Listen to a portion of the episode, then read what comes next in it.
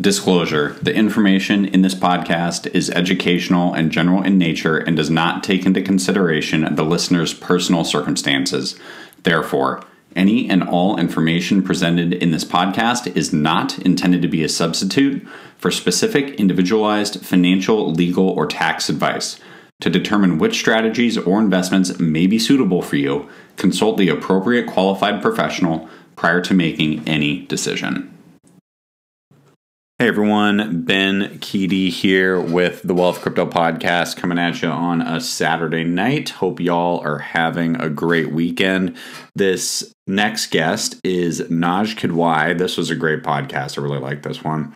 Um, he has done a lot of, well, pretty much everything. So he is an entrepreneur, a founder, he's a V C, he's a board member, he's an investor. He's been in crypto for a while, since about two thousand sixteen, if I recall, and he has done a lot and seen a lot. So super interesting conversation. Uh, his most recent biggest project is he is actually one of the applicants for the spot Bitcoin E T F here in the States, and we get into that, obviously, amongst a lot of other stuff. So hope you enjoy. Thanks. And we're live. Naj, what's up? Hey, Ben, uh, great to be here, and uh, thanks for inviting me on the podcast. Yeah, yeah, absolutely. Um, I'm glad we were able to make it work uh, halfway across the world. You're you're in Dubai, right? I, I am based in Dubai. I think it's yeah. eight p m where you are, and it's yeah. eight a m where I am. So uh, yeah, it, uh, this podcast has been fun just because I've connected literally with people all over the world, which has been kind of funny. A couple people in Australia. Um, I think you're the first in the Middle East, actually, uh, technically, but... Um, Yeah, how does that work from a, a time zone in Australia? So, uh, oh, it's it's pretty deep. Like we're, I'm either doing it like seven a m and it's, you know, nine or ten or eleven over there. Like we we managed to be able to get it done. Um, one guy, uh, Josh Skigali, has been on twice. He runs um, right. like a decentralized stablecoin slash lending platform, which is kind of cool. But uh, yeah, I don't know. Make it happen. It's uh, twenty twenty-three, so there you go. There you go. Yeah. Um, but maybe just start with a little, for, you know, listeners, people who don't know you, tell me a little bit about, you know, your background, you know, what you've done, how you got into crypto, and we can just kind of go from there. Great. So um, born and raised in the U K, I've been a tech entrepreneur for thirty odd years now. I used to be the youngest guy in the room. Now I feel like I'm definitely the oldest yeah. guy in the room. Um, I've uh, was uh, co-founder of a company called Nuance, which is a world leader in enterprise speech recognition. Uh, that went public in two thousand. Was also one of the co-founders of a, an online bank in the U K called egg dot com, uh, which also went public in uh, two thousand. Um, and then I founded an online video play um, business. So think of it as Google search for video content. Exited okay. that, and then for about five years between two thousand five and Uh, sorry, two thousand and two thousand five, I traveled the world and I did every Michelin star on earth. Oh, so, nice. that, so that was probably the best job I ever had. Um, yeah. But it's good for your liver. It's not good for your waistline. And, oh, yeah. Uh, but uh, it was a lot of fun. And I basically spent five years traveling around the world eating at, you know, amazing restaurants. Yeah. Uh, and then um, actually um, moved to Dubai, mm-hmm. uh, only for weather and tax and lifestyle reasons sure, yeah. in two thousand ten, and then basically decided to do three things. So I was investing in private equity, mm-hmm. so uh, the usual sort of platforms, uh, K K R, HarbourVest, that type of stuff. Mm-hmm. Uh, also in venture uh, as an L P in a bunch of funds, and then um, doing direct investments. Right, so about a hundred of those, everything mm-hmm. from A I to e-commerce to neurotech.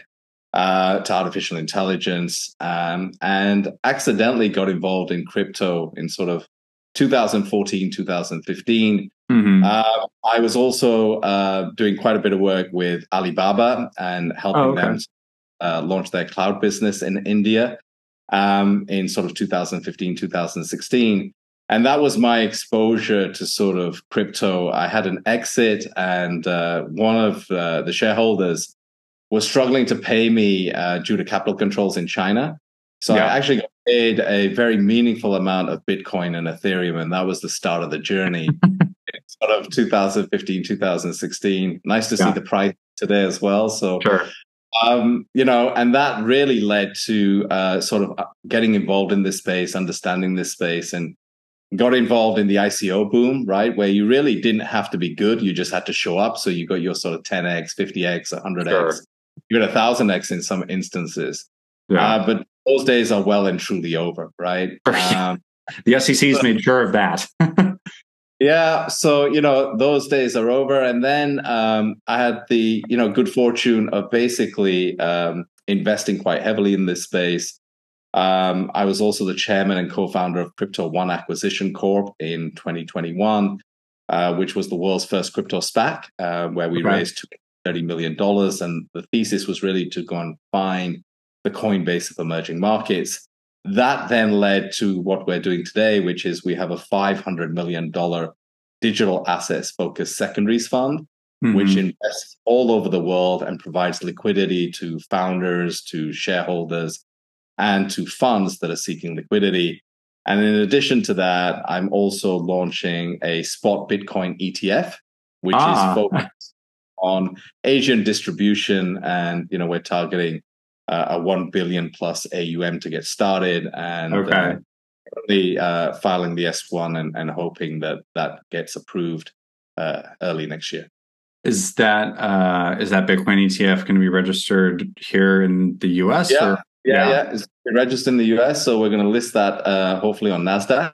Okay. Um, basically, um, take the model. So there's thirteen current E T F filings um, in yeah. the U S. Everyone's and, like, uh. yeah. So you know, our, I mean, nobody can call it, but what I would say, based on all of the sort of uh, information out there and our own research, uh, there's a very strong probability that's going to happen in the first quarter of twenty twenty-four. That's what I've seen too, yeah. And, yeah, and you know, um, I think it's a long time coming. You're going to probably see on the conservative side about fifty billion dollars of inflows um, yeah. into Bitcoin on the back of that institutional um, approvals um, to anywhere up to maybe two hundred billion dollars, right? And there's a yeah. lot of parallels to sort of silver E T Fs and gold E T Fs and what happened to those. Yeah. So I think, you know, um, the crypto twenty twenty-four is hopefully, you know, the sort of winter is over and, and yeah. we're back in a bull run. And it's very interesting, you know, just waking up this morning that Reuters are saying that the next bull run cycle is going to see Bitcoin to sort of five hundred K, uh, which obviously I think we'd all be very happy with. But, Great, um, yeah. you know, I think, um, you know, you're going to see at least a three X from here, right? Uh, which is typical of sort of halving cycles, right? Yeah. Um, so if you even took out the E T F, you took out the sort of rapid institutional adoption, you're still likely to see a two and a half to three X, right? So you, you're yeah. going to definitely see one hundred K Bitcoin in, in twenty twenty-four, probably yeah. in the first half, if not that, but you will yeah, see it. I mean, it's...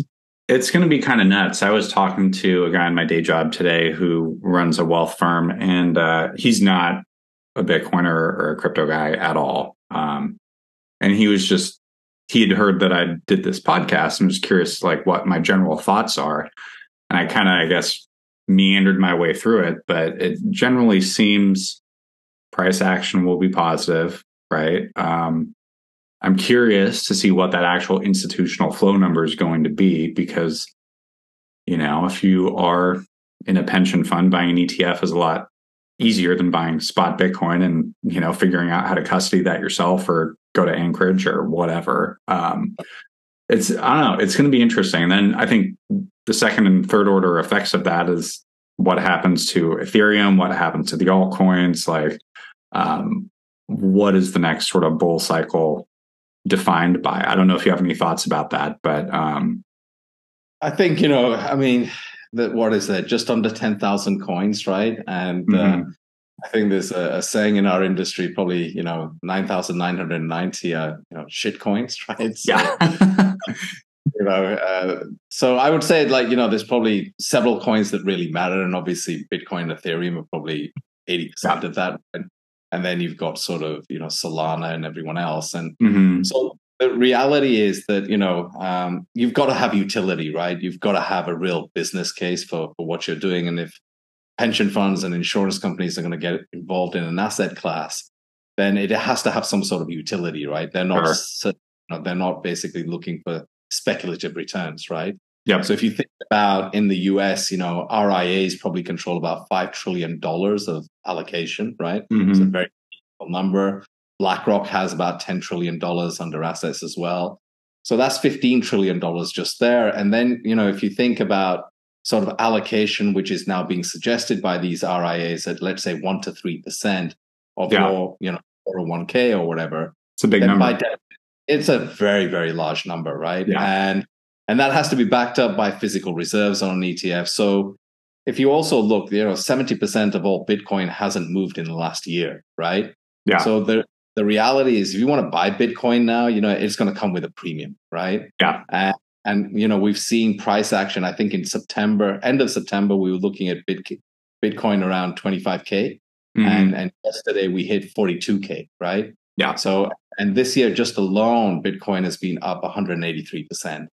So the numbers, yeah, are, yeah I mean, these are very, um, think about it, right? You know, you go to your bank and your bank gives you zero point two five percent and they think you're doing you a favor, right? And then yeah, yeah. On, on the other side, uh, returns of that, that stature are just astronomical. So I think, you know, those types of returns going forward also are unlikely, right? But you are going to see sort of two x, three x on Bitcoin and Ethereum. And it's interesting that, you know, BlackRock also filed an Ethereum E T F, right? So yeah.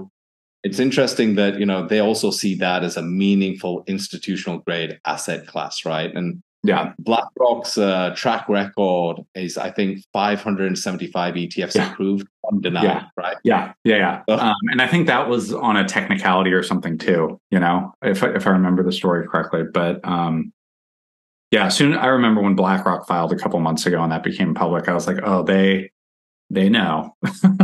Like, yeah, and I, I think our knowledge is that, you know, it's interesting if you see Larry Fink, you know, a, what, two and a half years ago being quite anti-crypto to now becoming the sort of uh, poster boy of uh, yeah. of digital assets, right? Wherever he yeah. has an opportunity, he's saying this is a real asset class, has utility, has meaning. So he's yeah. actually become a best salesman for crypto. And yeah. you couldn't ask for a, for a better uh, advocate of a ten trillion dollars business. Yeah, uh, basically uh, telling the world that, you know, uh, digital assets are here to stay and it's a meaningful asset uh, class. And if you look at the last bull cycle, you know, the total value of digital assets was like three trillion dollars. Mm-hmm. Uh, we're around one point four trillion dollars today. So I think with all of the good news that is coming, um, all of the institutional adoption, the E T Fs, the halving, um, you know, you're going to hopefully see this asset class, I think in the next decade, surpass gold, right? Which is sort yeah. of ten billion today. Yeah. So, um, you know, um, th- there's a long way to go, um, but sure. we're on the trajectory for sure. Yeah, it's um, it's interesting. Like, when I first got in two thousand seventeen, it, you know, and even that was not early, you know, but I guess ter, for some people, maybe it was, but um, it it was it was very niche and it kind of looked, you know, everyone kind of looked like they were trying to get rich to a degree, you know, um, and then you didn't see as many, I feel like, real world use cases of, to your point earlier about like, what does this stuff actually do? You know, uh, I feel like we're starting to see that now. Like, I work more in the financial services space, obviously, and you're hearing projects all the time about tokenization and like, um, you know, that's a huge opportunity, whether it's public, you know, listed stocks, or probably more interestingly, if you get liquidity out of alternative assets, maybe you're probably seeing something in your secondaries fund like that. But um, there's, I mean, financial services is going to see a lot. Like uh, another thing in wealth management is going to T plus one, you know, settlement in the U S. They should probably just go T instantaneous, right? Because like the technology is pretty much there. So we'll have instant settlement for all transactions, I would assume, relatively soon. Um, but yeah, it, I, we're actually like starting to see the application of the technology in a way that I don't think was there before. Yeah, I mean, look, you know, um, sort of real world asset tokenization, I think, is fundamentally going to change everything, right? And even Larry Fink has been talking about, you know, the tokenization of securities. So, mm-hmm. saw that, I think last week, you know, the Swiss bank actually settled some bond transactions, right? Uh, using sort of, uh, you know, D L T technology. And yeah, so you're now starting to see real utility, institutional grade settlement in, in financial services. And I think that, you know, obviously most of retail doesn't get to hear about that. That's not their sort of yeah. understanding. But I think as that sort of migrates into retail, um, where people can actually, you know, settle, you know, there is no reason for T plus one, T plus three. Yeah. Uh, you, able to do that instantaneously, and that's been the power. I think that's driven a lot of stablecoin usage, right? Particularly yeah. U S D C, U S D T. So, you know, living in um, Dubai, right? You know, I mean, um, this is a I mean, we've had over four hundred billion dollars of trading volume uh, in the U A E. Uh, sorry, in the in the Middle East region. Sure. Uh, this alone, um, and you know, um, you can uh, pay for your car. You know, you want to yeah. buy an Aston Lamborghini, you can buy that with U S D T, U S D C. You can in, in Dubai, you can pay your school fees, you can pay yeah. for your house, pay for your rent, whatever it may be. Now using these assets, right? So the reality is, as we all know, moving money around is time-consuming, it's expensive. Um, it requires a ton of paperwork these days, uh, particularly if you're moving digital large assets. To digital. Yeah. Yeah, yeah, yeah, large sums of. Um, I mean, I can give you an example. Just last year alone, I had wired uh, three hundred thousand dollars from Dubai to my U S Delaware uh, entity, um, which had the word crypto in it. Yeah. Uh, and four months, the money just disappeared, right? I mean, it's yeah. just like, you know, my bank who sent it said, uh, oh, the correspondent bank got it. The correspondent bank said, you know, the receiving bank received it. And everybody was blaming everybody else. And, you know, the money just disappeared. Yeah. Uh, Four months later, one day, you know, there's a, a sort of a credit back into your account, and nobody could explain where the money had been, who had it, you know. Now, at the end of the day, losing thirty dollars is one thing, right? But, you yeah. know, losing one hundred thousand dollars is actually quite meaningful. And yeah. Uh, so, yeah, I mean, you know, I think um, real worst, you know, real use case utility, um, when you look at things like Bitcoin, truly as a, a store of value, a hedge to inflation, and particularly in economies where inflation is rampant, uh, like Argentina, El Salvador, yeah. countries, and in Africa, uh, Pakistan, places like that. Um, and, you know, Pakistan is a good example where, you know, it's the sixth largest crypto economy in the world, right? But oh, it's all, really? all, yeah, um, and it's all a gray market, right? Because yeah, the currency yeah. is, you know, inflation is so rampant in Pakistan. Sure. Uh, you know, a couple of years ago, you know, to the dollar, it was like one hundred twenty rupees. Now it's nearly three hundred. Oh, so, yeah. So, that, you know, your purchasing power in Pakistan is becoming less and less. And then having something like uh, Bitcoin um, is actually quite meaningful for that population. So, yeah. But there's a yeah. lot of things that people just don't see, right? Um, um, what's happening in these emerging markets and, and how beneficial crypto has been, particularly for remittances as well, right? Using stable coins yeah. uh, to send, send money home, right? Um, which has a lot more value than the currency getting devalued, right? Yeah, I mean, I was I was actually gonna, this is a good segue, because I was gonna ask, since you're, you know, operating globally, like one of the stories I've heard a lot of globally is the stablecoin uh, story, particularly, I mean, I had heard it mostly coming out of Latin America and Argentina, Venezuela, stuff like that, but, um, you know, Pakistan, Uh, yeah. Africa, parts of it for sure. Like, um, it's interesting because in those countries, the relative inflation to the U S is, you know, stratospheric, right? Like Argentina's peso is worthless. People can't get out of it fast enough. But it's interesting to me that they view the dollar as, you know, stable, even though we're going through our own, you know, pretty intense inflationary uh, experience right now. And if I extrapolate that out further, I there, I think there's a good chance that the Fed might like the idea of exporting treasuries globally super efficiently to keep borrowing costs down in the U S. So, you know, is it just a temporary trade? Like you, the U S can't print money for the whole world.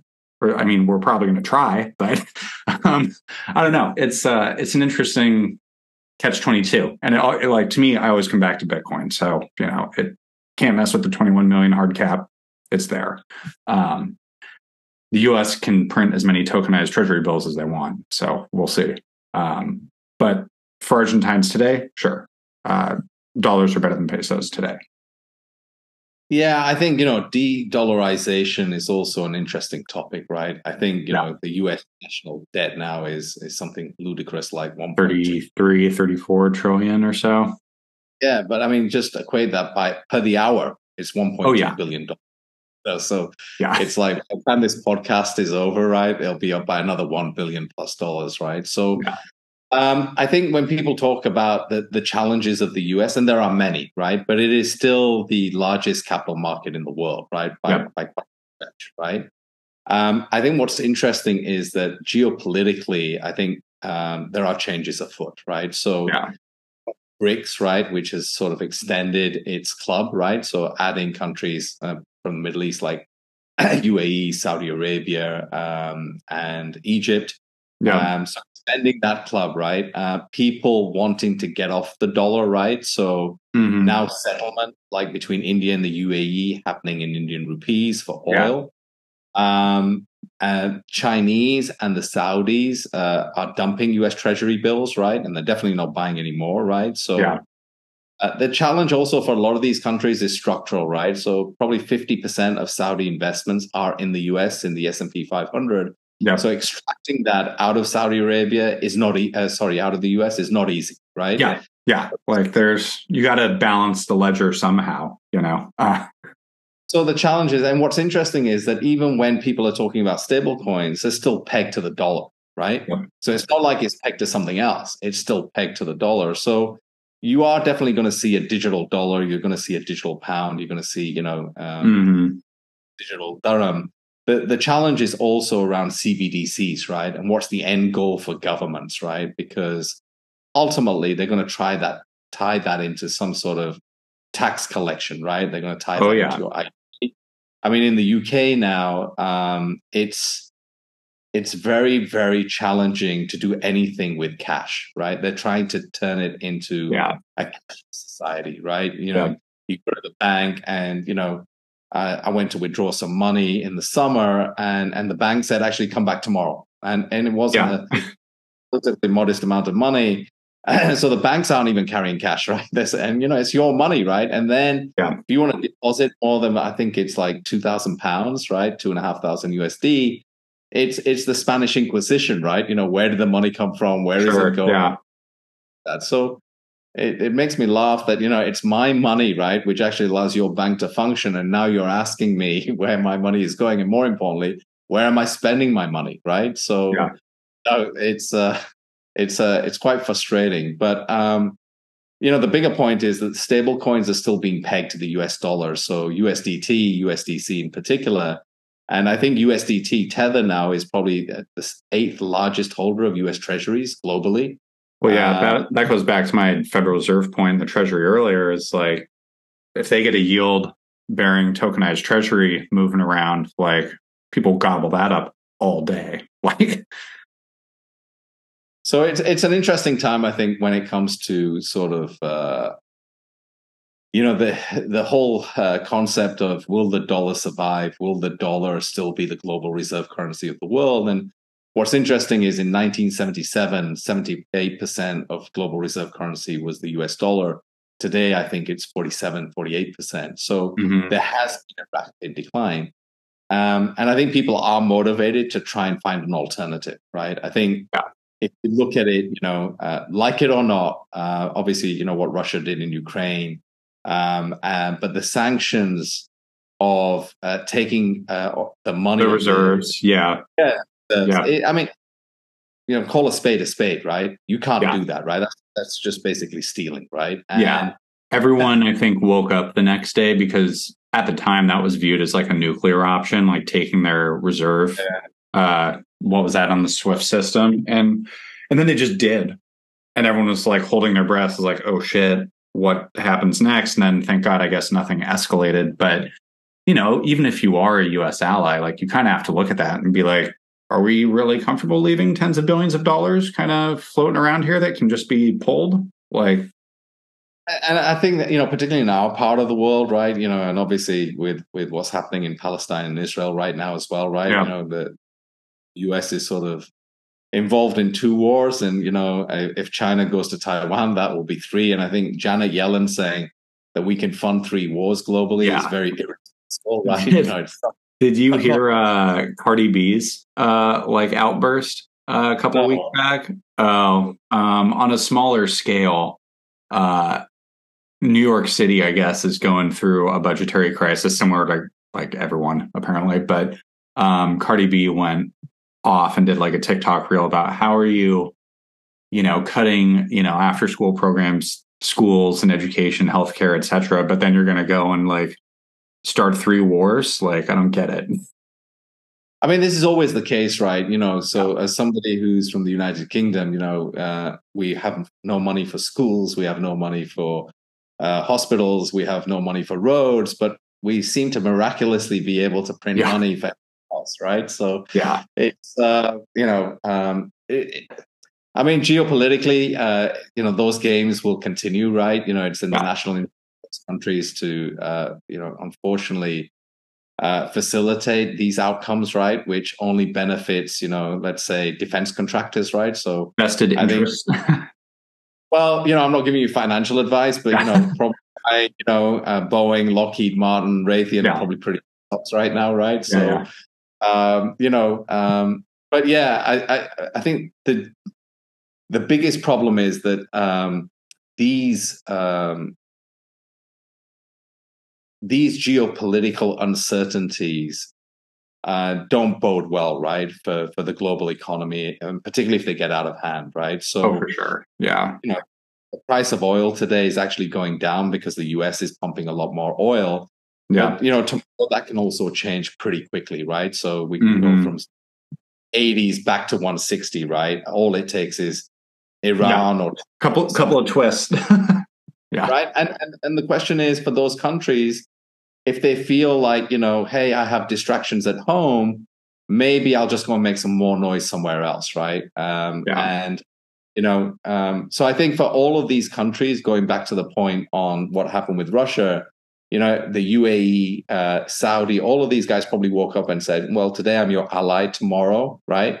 It could be very yeah. could be different. And you know, I think the world order is also requires change, right? Why do we have five countries on the Security Council that can, that are all legacy, that can still decide, you know, uh, to veto anything? And and the irony is that Russia is also on that Security Council, yeah. and and unilaterally, I mean, you know, it's like Belgium saying that, you know, the Russian reserves are going to be used for aid to Ukraine, uh, you know. Morally, you can make the argument of whatever you wish, but the reality is legally, who is Belgium to say that I can take Russian assets and give yeah. them to Ukraine?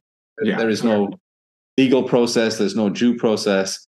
So I think, you know, unfortunately, it's not about, you know, is Russia right or wrong? It's about you just can't take somebody's money without a going through a process yeah. and consequences. And I think for the U S, that's going to hurt them in the medium to long term, because I think everybody now knows that, you know, today I'm your friend, tomorrow you can cut me out of SWIFT, right? And yeah. I think, you know, people are now genuinely looking to build alternatives to sort of say, yeah, you know, we still want to have the status quo, but if tomorrow you do do that, at least yeah. I have vehicles and infrastructure that allows me still to trade and, and move money around. Well, yeah, so I think, yeah, that's yeah. I mean, a... even like getting away from the sovereign nation state level, like you saw this lesson apply, just like having options with uh, the Canadian trucker protests in Canada during COVID. You know, they were shutting down banks because, you know, they were donating to a political party that, or political protest rather, that the uh, establishment didn't quite agree with, um, which I think is a horrifying thing to do. I can safely make that opinion, but um, having options, you know, being self-sovereign, decentralized, able to transact peer-to-peer, I think really is only a good thing. I mean, they're always going to leverage the boogeyman of like terrorism and drug dealing and stuff like that and child trafficking, et cetera. That stuff happens today in U S dollars already. you know? Um, I mean, it, it, by the way, that is the de facto currency, right? For yeah. I think there, what is it, like ninety odd percent of U S dollar bills have traces of cocaine, right? So, yeah. Come on. So, you know, Come on. pretty big numbers, right? Yeah. Um, yeah. Um, anyway, uh, maybe getting out of the geopolitical conversation. Don't want to get in any trouble here. Um, what, uh, going back to the E T F. So you want to list in the U S, uh, but target Asia. What's the yeah, so, behind that? Yeah. So, um, you know, we, we saw, uh, obviously BlackRock doing their filing in June, and that then led to the several other providers on Wall Street, the biggest names, right? Yeah. Oh yeah. Uh, yeah. Franklin Templeton, Fidelity, and, and and many others, and I think there's now, as of right now, thirteen filings for. Mm-hmm. uh, yeah, when BlackRock also two weeks ago filed for an Ethereum spot, right? So, uh, which has seen the price of uh, Ethereum rally from sort of fifteen hundred to two thousand two hundred, right? I mean, yeah. right in in, yeah. in the last couple of weeks. Um, our view is that um, in many ways um, there is an opportunity um, to take a uh, an E T F, um, mm-hmm. which traditionally hasn't done as well as a product in Asia, right? But yeah. I think challenge, and you know, I have this challenge in my own household where you know um, my wife would turn around and say, "Well, you know, how how do I buy Bitcoin? How do I hold Bitcoin? How do I sell Bitcoin? What happens if I lose the private keys? You know, God forbid if you're not around, right?" And that is a big challenge for a lot of households, right? And yeah. if you think about, you know, uh, the soccer mom, right? You know, yeah. um, also are, you know, moms that are working, are independent financially, uh, that also want exposure to this asset class, right? So um, what's the safest way of doing that in some way, shape, or form? Mm-hmm. And an E T F, I think, as a model to give you that exposure, to give you those returns without having to worry about, am yeah. I going to lose keys, you know, uh, yeah. how to customize things and, and all of that. So we feel that actually uh, the sort of, uh, you know, the numbers of crypto users in Asia are about two hundred fifty million, fifty million in the U S, and then about one hundred yeah. million between Europe and Latin America. So even though the purchasing power is uh, more modest in Asia, countries like Vietnam and, and Indonesia, but the reality is that the uh, adoption, uh, the pace of adoption, uh, the volume of trading is much higher. That's why if you yeah. look at Coinbase, trading volume is maybe ten percent of global trading volume on a good day, right? Yeah. ten percent. Binance obviously had north of fifty percent. And, you know, we've all seen uh, sort of what's happening with Binance over the last couple of weeks with C Z. Yeah. Sort of, I- you know, guilty now under house yeah. arrest in the U S. He had uh, sort of an Icarus moment. He flew a little too close to the sun, and then they clipped his wings a little bit. Yeah, but it just shows the power of the S E C and the reach of the S E C, yeah. right? C Z was actually living in Dubai, right? And, yeah. um, but, you know, voluntary uh, went to the U S, right? Uh, wanting to basically give Binance, uh, a, you know, a future, right? Otherwise, yeah. I think... in the U S for sure, yeah. Um, but, you know, uh, even in the U S, I think, you know, C Z will do some jail time, right? You know, yeah. how long that is, I think jury is out, but he is definitely going to do some jail time. And I think, you know, um, a four point two billion dollars fine, it, it's a lot of money, but in the scheme of things of like Bank of America and Credit Suisse and others. Slap on the wrist. Yeah. You know, it's a slap on the wrist, right? Yeah. Um, so I think, you know, Binance, uh, um, from a trading volume perspective, you know, will it be as big and will it continue to be as big? Um, I think it's debatable, right? Um, you know, uh, because there are some cultural issues at Binance as well as operational issues, right, um, to, to address. Uh, but then, you know, that gives regulated platforms a great opportunity to, to expand. So when you look at Coinbase, actually all of the E T Fs have Coinbase listed as a custody partner, right? Yeah. As a yeah. share partner.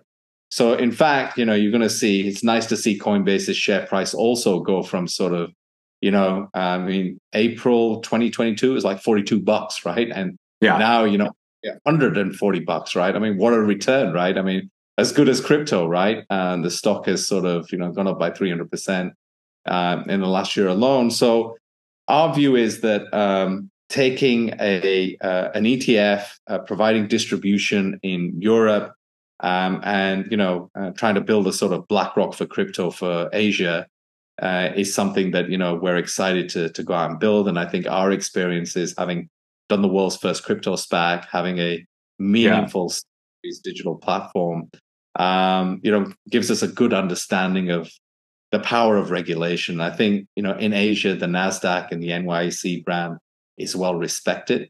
Um, so, you know, the big thing is that, you know, people aren't going to run away with their money. Uh, yeah. You're here for the long term. You have the right systems and processes and procedures in place. Um, so I think, you know, um, we, we feel very, very confident. We've assembled a very stellar team that has a lot of experience around risk, compliance, regulation. Um, and obviously, having been involved in crypto since sort of two thousand fifteen, two thousand sixteen, it's a bit like dog years. You know, I feel a little bit old. You know, yeah, yeah. They measure in bear, in uh, bear market cycles, right? So um, you've been through. A I mean, we've seen, we've, yeah, we've seen the good times, we've seen the bad times, right? So at the end of the day, right, this is like any industry that's been created. It's not something that's going to happen overnight. Um, but I think you know, a ten trillion dollar asset class, which hopefully this will become in the next sort of you know uh, three to five years, yeah, is is something really meaningful, right? That means it's not going to disappear. It means that you know institutions are now doing business on on on the blockchain, um, are issuing tokens, bonds are getting issued, you know. So all of that stuff is is just more infra that's being built, right, on on yeah. on, on the platforms. So our view is that, you know, Asia, obviously, a lot of people have uh, not formal banking, right? Because they don't, you know, just a lot of people that have mobile phones, they just have more infrastructure that is suited. Um, everybody has a wallet of some sort, right, which can be leveraged yeah. for crypto as well. And, you know, I think when you look at what X is trying to become, right, which is sort of, uh, you know, with Elon Musk trying to build the everything app, yeah. Yeah, like a WeChat, right? But I think he's yeah. got other now with, you know, I mean, their, their business model was advertising, right? And now with well, sort of, you know. Uh, yeah. Well, he uh, he blew that up uh, this last week. I mean, you know, it's, it, it, I don't know if we can use the same language, right? But, yeah. you know, so, you know, go and F yourself, right? Uh, yeah. You know, to, to the C E O of Disney. And, and I mean, all, it, what an all-time just like great moment in business. Like it will be a case study at business school forever. But um I mean, look, you know, at the end of the day, if you're the world's richest man, you can probably say go and yeah. fuck yourself, right? And yeah. uh but the reality is that um you know um it, is that basically, hey, I don't really care because I my model's not going to be built on advertising going forward. My model is actually going to be built on services and, and yeah. taking transaction fees or a subscription model of some sort. Um, you know, he obviously knows better what what that strategy looks like. I think the the challenge is that you know Asia is very different to the U S just from a psyche perspective, the way that yeah. they consume, the way they buy things. So um, it is going to require a bit of a cultural shift. Doesn't mean sure. that that's possible, but um, you know, I, I think in China people just don't carry cash, right? That's just the way the society is that. Been. Is that partially government driven um, by the Communist Party, or do people just prefer to run mobile digital for everything? Mobile digital, right? So I think, you know, WeChat, when, when yeah. that sort of really took off, and then Alipay, when that took off, you know, so for the last fifteen, twenty years, people have become very, very comfortable sure. using their, their digital device to make payments. Yeah. So I, whenever I go to China, I mean, there's just one doesn't carry cash, right? Yeah. Uh, yeah. Everything is paid for uh, on your digital device. While in the U S, that is not the case, right? People still carry cash. People still carry credit cards. Um, so, I think, in their pocket. So I think you know that that structural change in the U S does require uh, some cultural change. Yeah. Uh, But, you know, if anybody can drive that, Elon, you know, don't bet against him making that yeah, happen.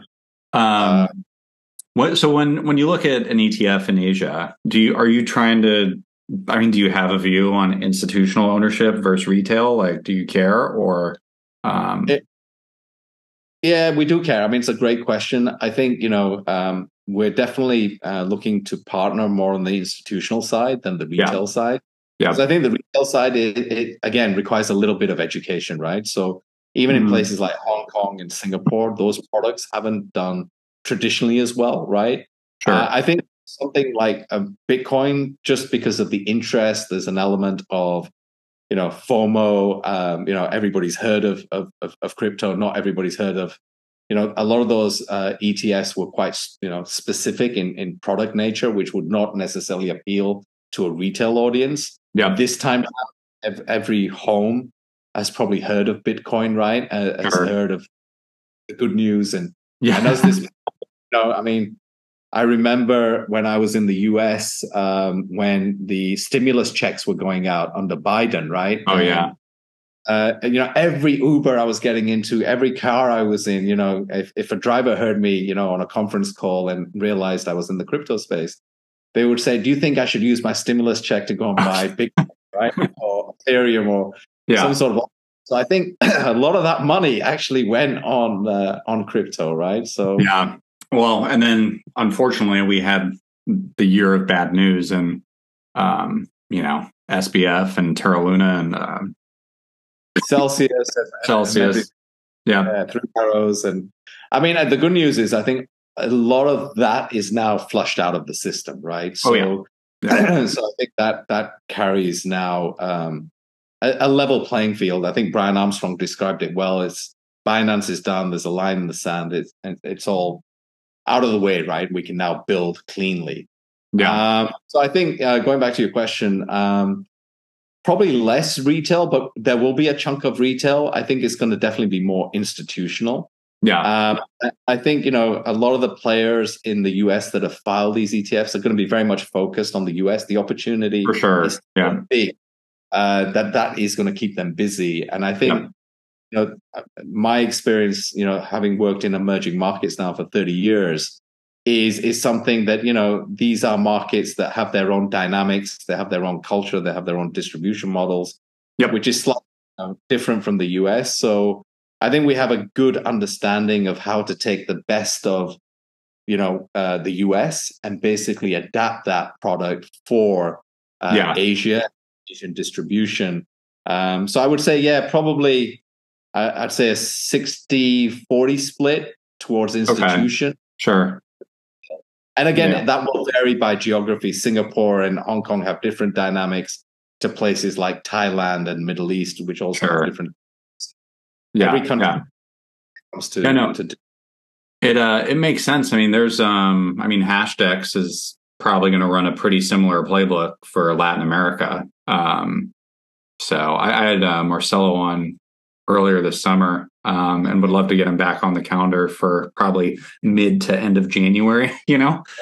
Um, so yeah, it'll be, it'll be interesting. I mean, one, th- I guess one curiosity of mine is just, um, and I've talked about this before on the podcast, but like generally in the West, we're kind of, I guess, complacent with our fin- financial services, you know, generally. You know, currencies are stable. You can get a loan generally if you're, you know, capable and qualified type thing. But, um, you know, the global South, Asia, all these other places, like they're much more crypto native than your average consumer in the U S, for example. Um, and I'm just curious to see what that dynamic kind of looks like going forward in the future. Um, like, will that make, will it make Web three easier for, you know, everyone but the U S? Like, I, I don't know. Um, we'll see. It, it, it's a fair observation. I mean, look, you know, I think a lot of people don't realize that there are fifty million crypto users in the United States, right? So there's nearly yeah. twenty percent of the population, right? And and we're just getting started, right? So if you think yeah. about that, the soccer mom uh, audience is is still not there with crypto in the United States, right? So when that comes, that's going to bring another one hundred million people, right, into the crypto space, right? Yeah. So we're going to see at least fifty percent adoption in crypto in the United States, I think, in the next three to five years, right? Maybe even sooner than that. Um, and at least exposure, right? So indirectly, if you've got a four oh one k and now you have exposure to some sort of spot E T F, then you've got exposure to crypto, right? So that yeah. number should be around one hundred fifty million. I think that the the opportunity in Asia very much is that, you know, I think um, one uh, adoption, because a lot of those currencies, inflation issues, having some sort of store of value, having some sort of hedge, having an ability to send money in U S D T, U S D C. So, you know, even in the U A E, where the average salary for, you know, these migrant workers is probably a thousand U S D a month, and they're sending probably fifty percent, sixty percent of that money home, yeah. uh, to, to the wife and children and extended family. You know, every dollar actually counts, right? So for if sure, you're yeah. like union, and based on your salary, you know, it's costing you five dollars to send money home, that's very meaningful. And if you can save five dollars by sending money home in stable coins, um, and you know, having fiat on-ramp and off-ramp uh, yeah. capability, that's meaningful to you, right? And yeah. uh, I think fundamentally, you know, these monopolies that have had an ability to charge extortionate fees, and you think about banks, right? You know, they charge you twenty-five dollars for a transfer. They take three days doing it. And then yeah. doing you a favor as well, right? You know, it's like, yeah. come on. Yeah. How, you know, is this going snail mail, right? You know, how, why mm-hmm. does it take for three days, four days? It just, it defies logic to me that, you know, if you, if you are sitting like in Dubai and you want to send money to the U S and you're sending it conventionally through a bank, it's going to take you four days. You're going to get a terrible F X rate. You're yeah. just going to charge thirty dollars, fifty dollars for doing it. Uh, it's just, just, there's no justification for that. It's immoral, right? And yeah. you know, they've got to work for too long. So I think, you know, um, crypto is a way to level the playing field in that. And I think for a lot of people in Asia also, you know, if you can have a narrative that says, look, this is safe, it's regulated, people are not going to run off with your money. The people who are managing your E T F actually know what they're doing because they've built these solutions before, they've managed them. And I think in our E T F, we're also going to be looking at doing additional products and services. So sure. spot, but in the future, you're going to do lending, you're going to do derivatives, futures, perpetuals. So there's many other things that you can do within a regulated platform.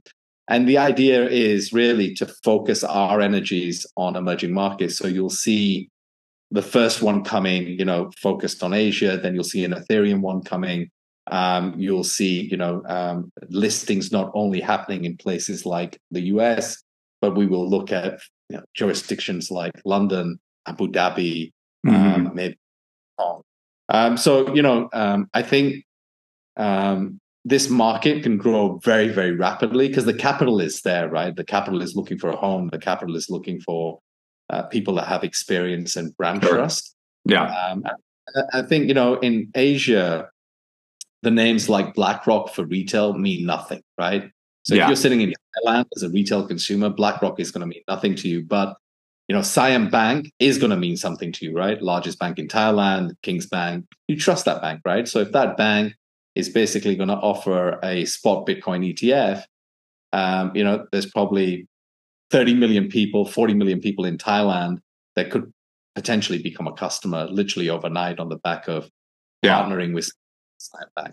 So yeah. uh, when we think about that, you know, um, relationships with leading institutions to help with distribution. Um, we feel that, you know, we can scale this E T F to be managing billions of dollars uh, in, in the next three to five years in, in these emerging markets.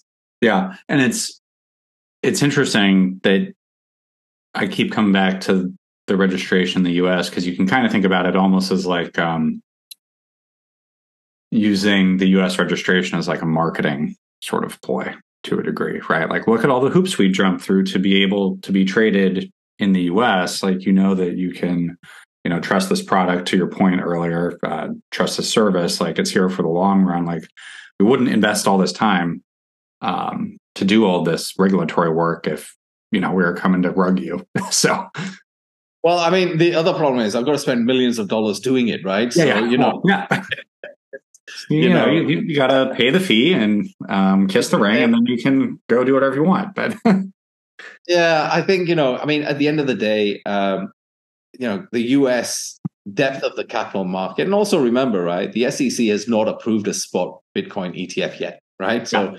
and people have been trying for nearly a decade. Right. So yeah. it's not like this is just something that, you know, started in June. This is something that's going back several years. And, mm-hmm. uh, and you know, uh, the S E C really worries about two things in particular. One is around market manipulation, and the second is around wash trading, right? Yeah. So these E T F applications really have to address those two points in a very meaningful way, mm-hmm. because you know, at the end of the day, the S E C is really worried about retail investors getting screwed, right? Yeah. So you know, you have to have the safeguards in place, and you know, at the end of the day, BlackRock is BlackRock, right? I mean, you know, it's a company that is one of the largest financial institutions in the world, right? So, you know, if, if BlackRock are doing a product in this space, then, you know, they've done their homework. They understand the market opportunity. Um, and I think in Asia, we also understand exactly what BlackRock understand, that this is an unbelievably large opportunity to empower and give people access to this in a timely, safe manner, uh, which has been lacking, right? I mean, you know, uh, yeah. all of us out have seen uh, in the last several years so many pump and dump schemes where unfortunately yeah. retail has been left holding the bag, and and you know, anything that brings more transparency, less risk, better compliance, better regulation to this space is is welcome. Yeah, better, cheaper, faster, right? Yeah, yeah. Um, yeah. Uh, or actually, no, it's. I got this from uh, another guy who was on the podcast. Safer, cheaper, faster is the acronym. If you can get that right, you can do a lot in financial services. Well, you know, unfortunately, uh, even in, in TradeFi, a lot of that principle does, doesn't exist, right? Or doesn't yeah. get executed, right? So yeah. uh, when you think about the fees that people end up paying on, on some of these products, it's, it's just outlandish, right? But not everybody's reading, you know, the the I's and T's, right? And uh, the sort of Helvetica zero point zero zero three, uh, which is which is hard to digest, yeah. right? So yeah, they, and they, you know, um, well, go ahead, finish. Well, I was just going to say they, you know, they traditionally can get away with extortionate fees. I think, you know, um, even on um, um, an E T F, right, for spot, I think you're going to look at, you know, probably zero point five bips to uh, one, maybe, right? And and and the reality is that you know, if the if you've got a good team running it, the returns on on the E T F should be pretty good. So I think um, you know, it's about being prudent. It's about managing the downside, right, and and the upside, uh, and making sure whatever you know you you say in your prospectus, you can actually deliver upon. So that to me is about you know just uh, having the right pricing model. Uh, and making sure that everybody can share in the upside, right? I think in my career, we've always tried to focus on investing in things that, you know, basically everybody wins, right? Um, it's not about uh, personal accumulation. It's about sharing the uh, the sort of outcomes with, with all of your stakeholders. Yeah. And I mean, as far as crypto goes, the community aspect is probably as important as anything, right? um Yeah, I mean, it, it, it is a an interesting community, right? I mean, in the sense of it's it is twenty-four seven. You think about what other asset trades twenty-four seven, right? I mean, oh, people people don't care about emerging stocks the way they do, like Solana, Bitcoin, and Ethereum. Like, you know, I, I, you wake up. I mean, it's trading nonstop, right? And oh, yeah. it's interesting that you know during U S trading hours, right? So when Asia is sort of done. The actual meaningful gains tend to happen in U S trading hours, right? So it, it's U S investors really driving uh, pricing uh, that we see. So yeah. Asia tends to be relatively subdued from a trading volume perspective, and then New York wakes up and, and yeah. suddenly, uh, you know, yeah, yeah. It's one of uh, Elon's rockets taking off. Um, we're all uh, happy with that, right? So uh, that's yeah. all uh, good. Yeah, it'll be, I mean, it'll be an interesting new year for sure. Um, there's this uh, E T F analyst that I follow on Twitter from Bloomberg, uh, James Se- Seifert, I think is his name. Um, and he's been, I've been doing this a while. He's been doing great work on just sort of the tracking of the applications and like at the S E C's process and how many times they can, you know, delay before they have to render a decision, blah, blah, blah. But he seems fairly confident that you know, early January, you could potentially get in, you know, the news. And then that'll be an interesting chart to look at over twenty-four hours. Well, you know, I think a couple of things. It's a bit like the halving, right? It'll be sort of around April, but the real sort of ramifications of that don't kick in for at least a couple of quarters. Yeah. So even though you'll get the approval, actually getting the infrastructure, getting it operational live could yeah. take anywhere for six months. So um, so the reality is there is definitely going to be euphoria, right? Of like, yeah. finally, right? The gates yeah. are open. But then like any product, right? You've actually got to go out and sort of, you know, uh, build it, fund it, uh, and get it up and running. And that's, so actually you won't see a live listed E T F till probably June at the earliest. Yeah. Uh, you're going to see live trading ticker and, and people being able to buy and sell. Uh, so it is going to take some time, but I genuinely think that um, the market is, is, you know, knows the anticipation is there. They know it's coming. And and the reality is, is it is it January the tenth to the twelfth that people talk about? Yeah. yeah. Or, or, you know, um, it may be worth hedging a little bit on that day, right? Sort of, uh, you know, and leveraging maybe some of your Bitcoin with sure, yeah. that, uh, the returns I think could be quite good. But the reality is, it is coming, um, and I think um, you know, at least our understanding, having you know, sort of in the process of filing one ourselves and and learning about this space in a lot of detail, is that you know um, the S E C is really uh, concerned about market manipulation, uh, and if you can address those issues within your E T F and have the right safeguards and infrastructure in place, then these vehicles are going to get approved, right? And I think the yeah. S E C also fighting Grayscale, right, and reappealing the decision um, that they can also convert theirs into a, a spot. Mm-hmm. um, It's really admission that, right, okay, right, this has to happen now. Yeah, it's a, yeah, it's a timing. I mean, Gary Gensler. Yeah, well, I mean, look, Gary Gensler has not been pro-crypto. You know, it, a lot yeah. of it has driven geopolit, you know, politically, right? So, oh, yeah. you know, I think if you speak to people active in the community, um, you know, a lot of the guarantees that were being asked were designed for you to fail, right? Specifically yeah. by S E C. Uh, and it's nice to see that, you know, that there is recourse in the United States system, that even government agencies can be held to account. You can push back, and, you know, they continue to sue the uh, Coinbase, right? And Coinbase yeah. continues to push back. So I think one of the, the, the nice things is that you have uh, an environment that allows, you know, to push back against regulators. In, in other countries, that's not the case. It's like, hey, this is the decision, take it or leave it, right? Yeah, at least, get in line, yeah. We look at X R P, right? Look at Ripple, and you know, I would say Brad, you know, all credit due to stick it out and fight it, right? So many mm-hmm. other people just thrown in the towel, called it a day, and said, "I don't need this headache." And you know, he stuck with it, right? And and at the end of the day, you know, X R P has a real shot at becoming an infrastructure layer, right, going forward, that fundamentally can be used by all of financial services globally. Yeah. So you know, if if that fulfills its objective, then you know. It, that's going to be a very, very large and meaningful business going forward. Um, and, and, and you know, in like a lot of legal cases, it's really, do you have the capital? Do you have the yeah. energy to, to stick with it, right, for, yeah. for several years? And yeah. So, and, and that's the power of community as well, right? You know, it yeah. goes back to the Ripple community was was very adamant, right, that, you know, they were right and, and that the S E C was wrong. And And it, it was proven at the end of the day that, you know, uh, Ripple was on the right side of the law, right, for, for what they were proposing. Yeah, yeah. I mean, it, we've had some good news the last uh, six months or so. So got to keep I it mean, going. I, I, yeah, I definitely describe it as we are in crypto spring, right? So, for sure, yeah. you know, you know, so I think winter is, is over, right? Uh, at least where I'm sitting in Dubai, where it's twenty-eight degrees, uh, it feels yeah. like...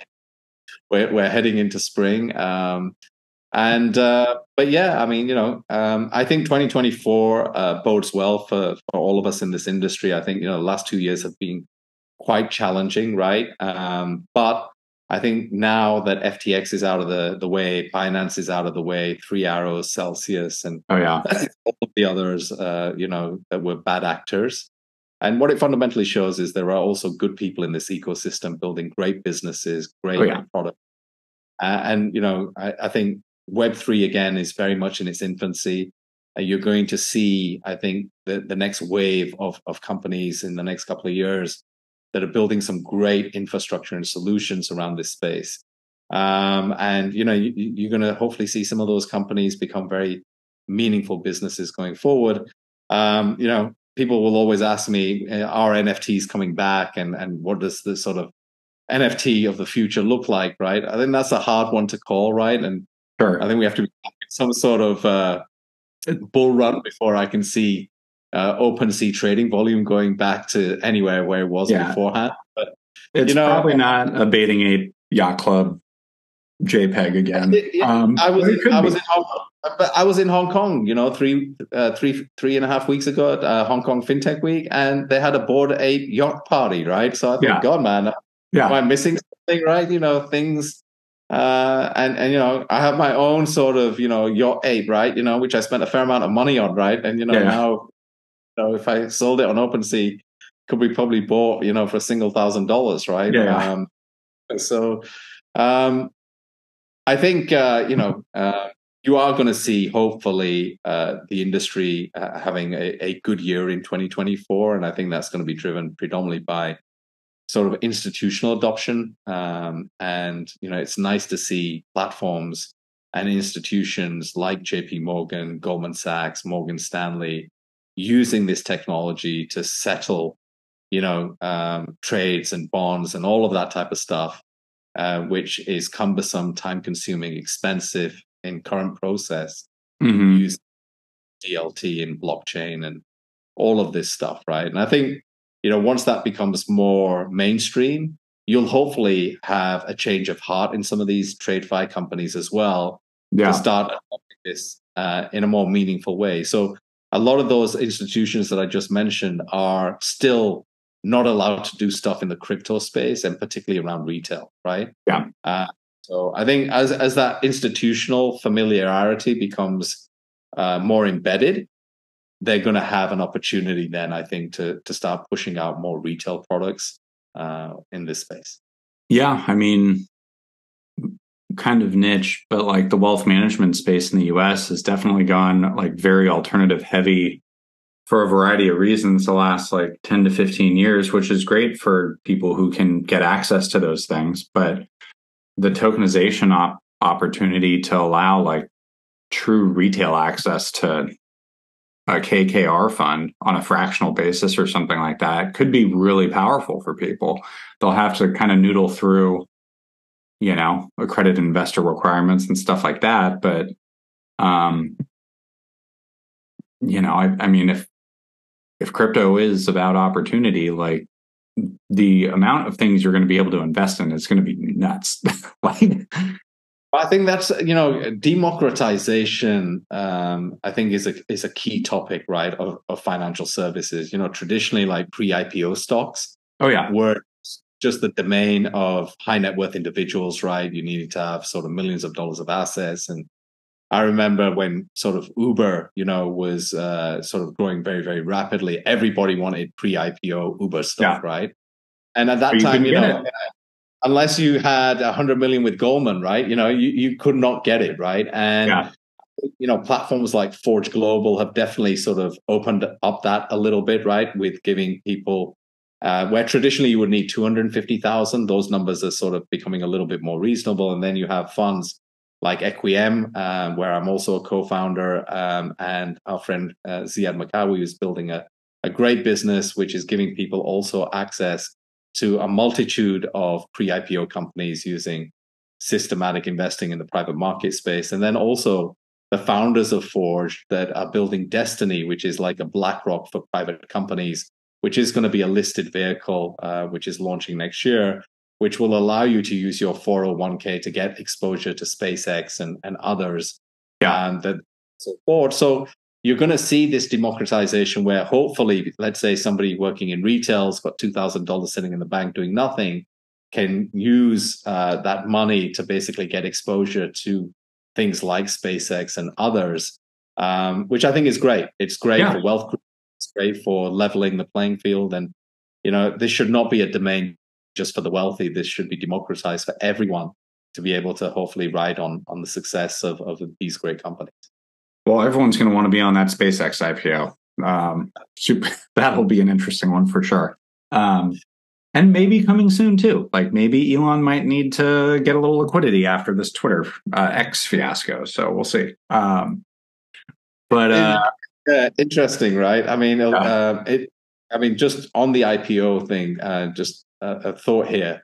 Think about this, right? That, you know, SpaceX doesn't need to I P O, right? It can raise as much money as it wants and continue to do that in the Forever. private market. Yeah. But on the other side, look at a company like Stripe, right? Which at its peak was valued at around ninety billion. Then there was a, a sort of a, a another raise in, in January of this year, which was like at the sort of sixty billion dollars valuation. Mm-hmm. But if you look at where Stripe is trading today, it's probably half of that, right?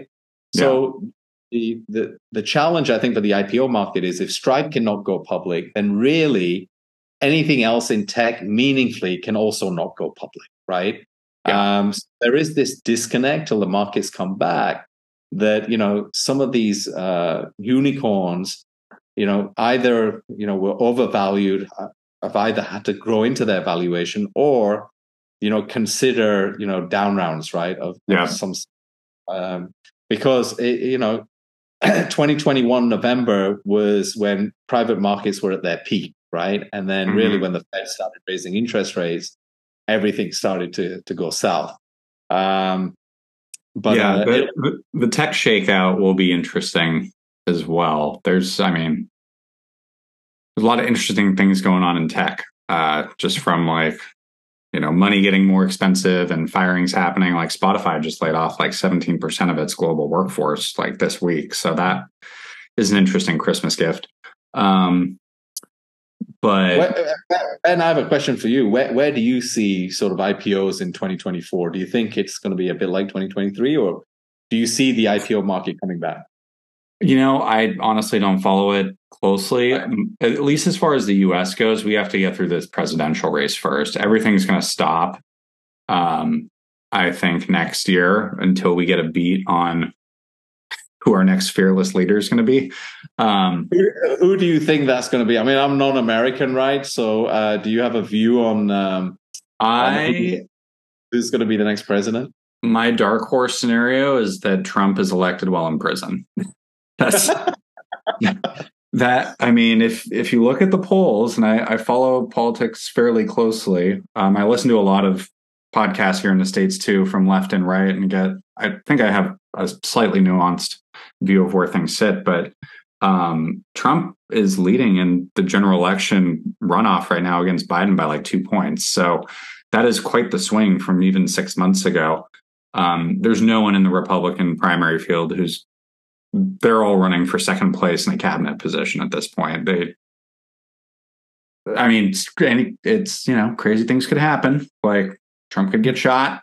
Like, you know, we could end yeah, up. In I trouble. mean, you know, like, it's um, interesting you say that. Uh, I actually think Vivek will become Trump's running mate. Right? I can see it for sure. He's like Trump Junior Like, yeah, he's Trump Junior Yeah. Uh, I think, you know, I can't remember, uh, but somebody said to me the other day, there was um, somebody had done an analysis of how many times Trump had lied in office, and it was thirty thousand times, right? I mean, just factual lies, right? Yeah.